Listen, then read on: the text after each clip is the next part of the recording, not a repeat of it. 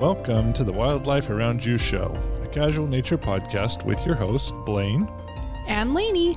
both nature enthusiasts. Hi. Hello. What's new? Not much. Read through a whole list today of different sayings related to animals, of like after a wild crocodile and see you later alligator. There's so many. There was a whole bunch, and our daughter was put out because one of the pictures they had cut it off, and so I didn't know what went with that animal. It's like, sorry, I don't know what the rhyme is. What kind of wildlife have you come across lately? Cicadas. So many cicadas. You've come across those, really? Yeah. How, how did you notice them? Well, that is kind of the soundtrack of the summer here. Um, well, was out walking this morning. One, I didn't even get close to the tree, but I must have spooked it and came flying, and I was surprised it didn't run into my head before it changed course and went to a different tree. I definitely panic, Yes. but don't avoid the obstacles so well. What about you?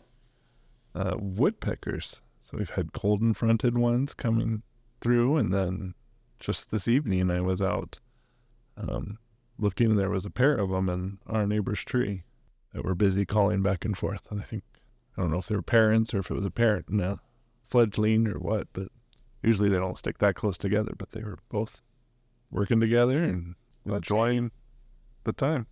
It's kind of fun to listen to them talk back and forth, which is fitting for our animal today. It really is. What are we going to talk about? We're going to talk about the Gila woodpecker, which is a medium sized woodpecker measuring about eight to nine inches in length. And the males have a red cap on the top of their head, and they have black and white barring on the wings, back, and tail. Um, but they kind of have a cream face and, and front. And the best way to find them is to look at their habitats. They're native to the southwestern United States and Mexico, and they inhabit arid habitats such as saguaro cactus forests, desert scrub, and mesquite woodlands. Which is where So- we saw them. Yeah, saw them in the Sonoran Desert with where there's lots of saguaro cactuses. So, what kind of nests do they do?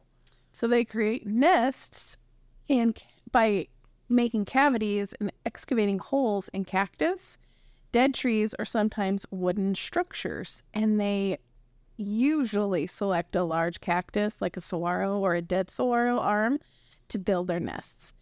They dig deep holes, usually in the upper part of the cactus or the arm of the cactus, creating a chamber for nesting and protection. And the entrance is around two inches in diameter and roughly seven to 11 inches deep. Yeah, and the nest is seldom more than 25 feet above the ground, which is the perfect height of saguaro cactuses. Yeah. We actually saw quite a few, some in the cactus nests and some in my sister's backyard. And for the entrance being such a small diameter, they get in and out of it no problem. Yeah, it's not much bigger than they are around, Yeah. but they have, it's not a slow approach. They get in and bloop, pop in, no problem. So, what are some of their behaviors? They're active during the day and very territorial. Most birds are feisty. Um, these woodpeckers are often seen hopping along tree trunks or cactus, using their stiff tail feathers for support. They, with their offspring, they usually have a clutch of two to five white eggs, which they incubate for 11 to 14 days. And the chicks remain in the nest for approximately a month before fledging. So, having nests in cactus provides a fair amount of protection from them, but they have to watch out for the animals that aren't bothered by that. Um, common predators could include larger birds of prey, such as hawks and owls, and they can also be targeted by bobcats, snakes, raccoons, and squirrels, and occasionally domestic cats. The things that they typically are going to look for to eat are insects, especially beetles and ants, and bees and wasps, which are common in those areas. And they'll also feed on nectar from various desert flowers, such as the saguaro and ocotillo blossoms, and consume some fruits and berries to help round out that diet.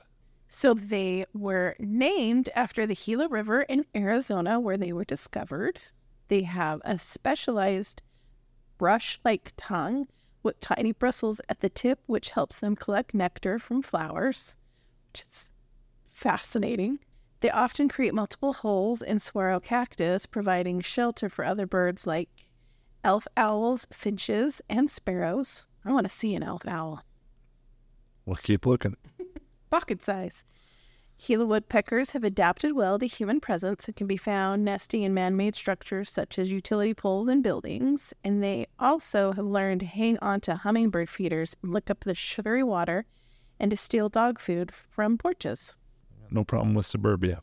They are known for their drumming behavior, where they'll rapidly peck or resonate uh, surfaces to communicate with other woodpeckers and establish their territory and their territory typically stretches for about 50 yards in all directions from their nest. After excavating a hole in a saguaro cactus, the Gila woodpecker pair typically waits for several months before using it, which allows the inner pulp of the cactus to dry into a solid casing around the cavity.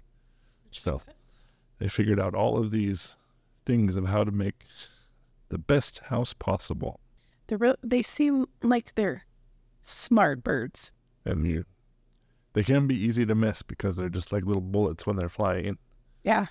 And then you, you usually see them once they land, like, oh, there it is. And even when they're on like some of the mesquite trees in your sister's backyard, if they see a human, they hop to around the to the back. So you can't, you have to really pay attention and be patient. Be still like a statue. We hope you feel inspired to be someone who is more aware of the nature around you. We also hope that you have enjoyed this episode and learned something new about wildlife that may be around you. For more information about getting outdoors and to see our photos and videos of the wildlife we talked about, follow us on Instagram at a Porter Explorer and Get Outside Daily. To ensure you don't miss a future episode, be a subscriber to our podcast. A new episode comes out weekly. If you really liked it and are willing, please be one of our favorite people and leave us a five star review on iTunes, Spotify, or wherever you listen to podcasts. We'd love to see what you have to say. It helps spread the word so more can enjoy what is around them. And don't forget to tell your friends about what you've learned with us. Everyone wins when we spend more time with nature. You can find show notes for all our episodes at aporterexplorer.com slash podcast. Until next time, we encourage you to get outside daily to see what is around you and to get back to nature.